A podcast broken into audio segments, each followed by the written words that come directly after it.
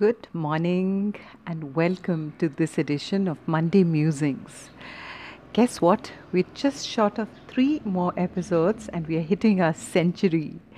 Isn't that absolutely amazing? In fact, there is a lot more. We're technically not on 100, we are on far more than 100, but that's because I changed platforms and therefore everything is not available in one space. But it is such a beautiful moment to just pause and look at the journey that we've traveled across these 100 episodes of Monday Musings. A day when we consciously set the tone for the week that is coming, where we choose not to be unconsciously programmed by various factors around us, by people and by media, and by limiting thoughts even from our own past.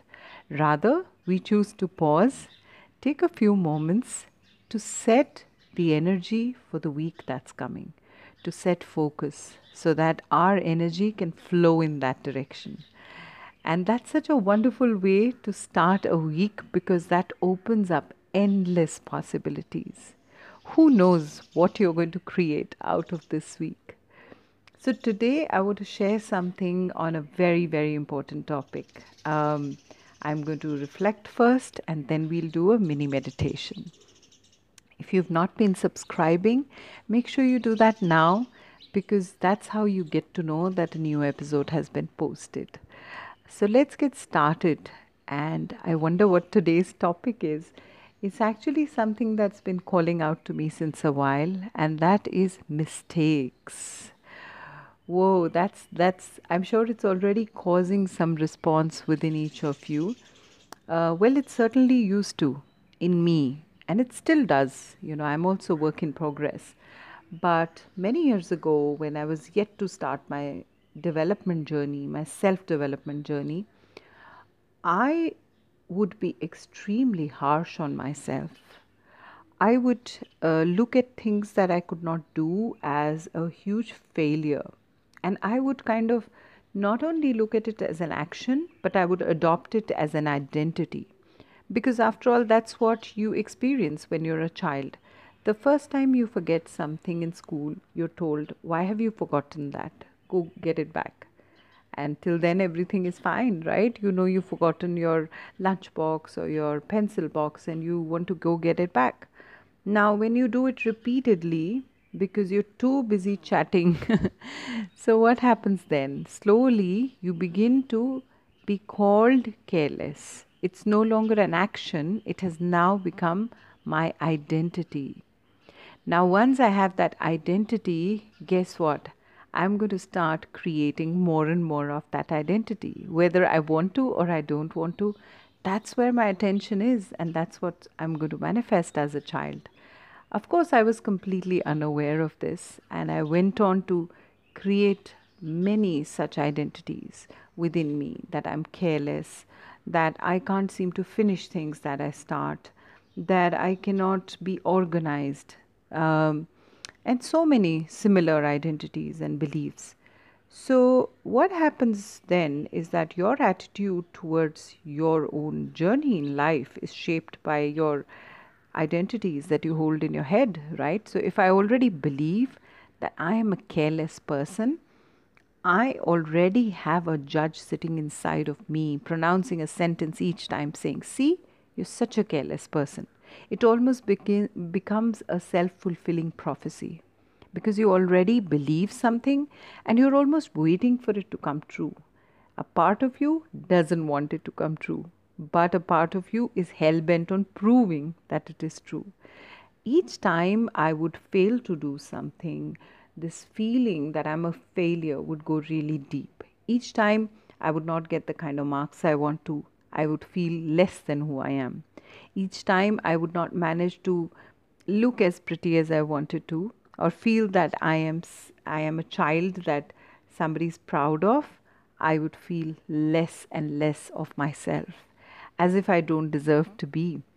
So these were subtle things that were going on inside of me, and um, this kept going on. When the journey of development started, when I started waking up to the fact that there is something I can do to influence my life, that's when I started realizing that can I study this more because I was so intolerant towards my mistakes. I used to feel so angry. So, you know, when you experience a lot of emotional charge, it propels you to do something about it because it's it's not very pleasant it's not healthy. So i would find myself incredibly angry with myself incredibly judgmental towards myself. Also in trying to hide that anger and judgment i would find myself feeling it towards others. Others would pinpoint the very things that i hated about myself. It was almost as if I wanted to hide these things, but the whole world would just mirror it back to me. And what would I do? I would feel angry towards them. But of course, I would not say anything. So this cycle was not very pleasant, not very comfortable. It therefore propelled me as I started becoming a seeker to look within, to look deeper. What really are mistakes and why do I make so many and what is the way out and all those questions. So that is when the journey with mistakes started.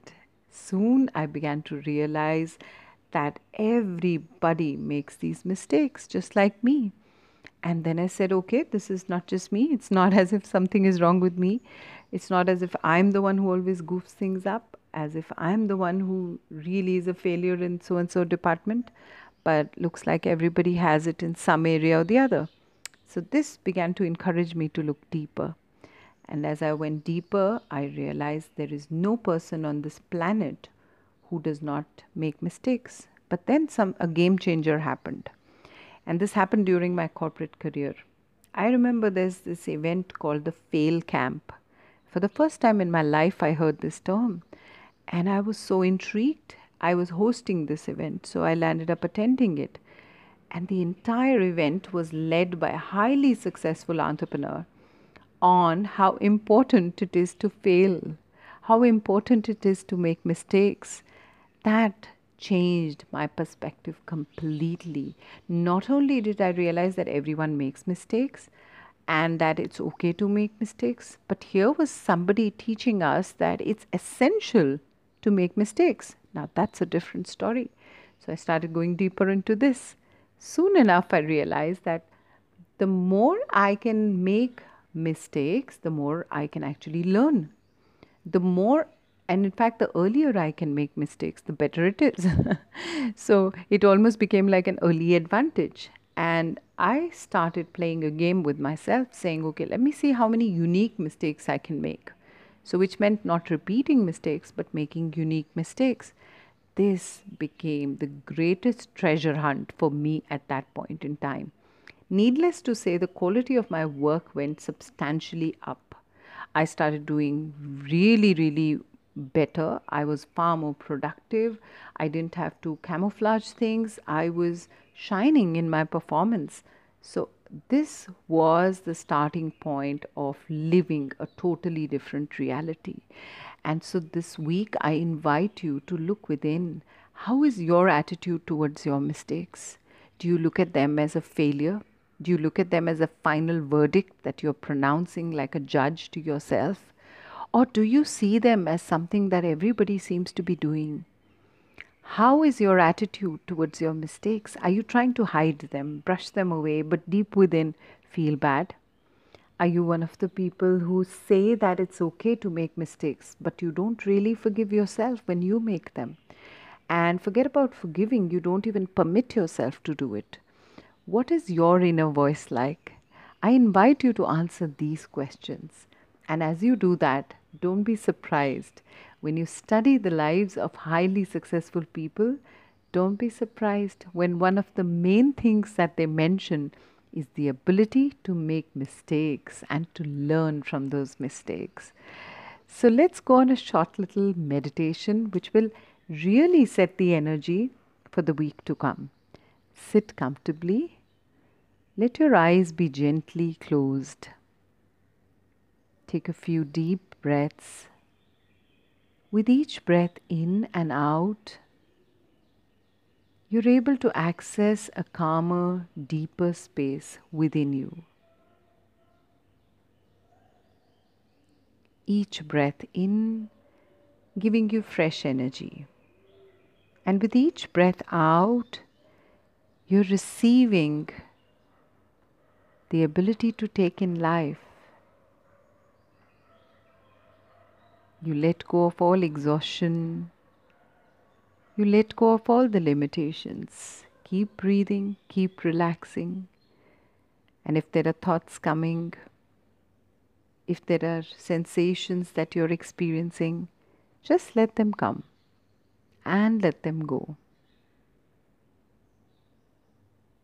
Relax your body, be in this moment, be in this experience.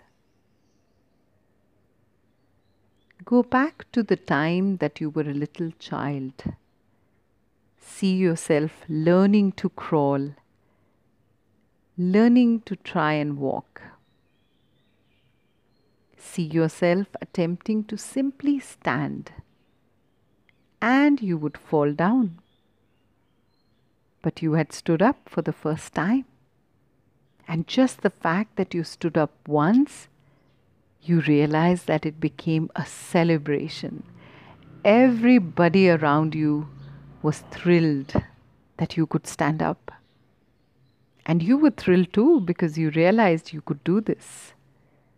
And of course, you fell a hundred times and you stood up once.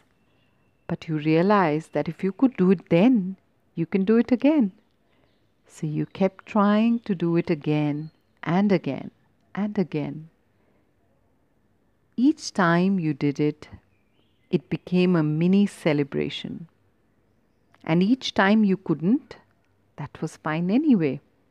You just learned how to place your foot differently and how to balance in a different way.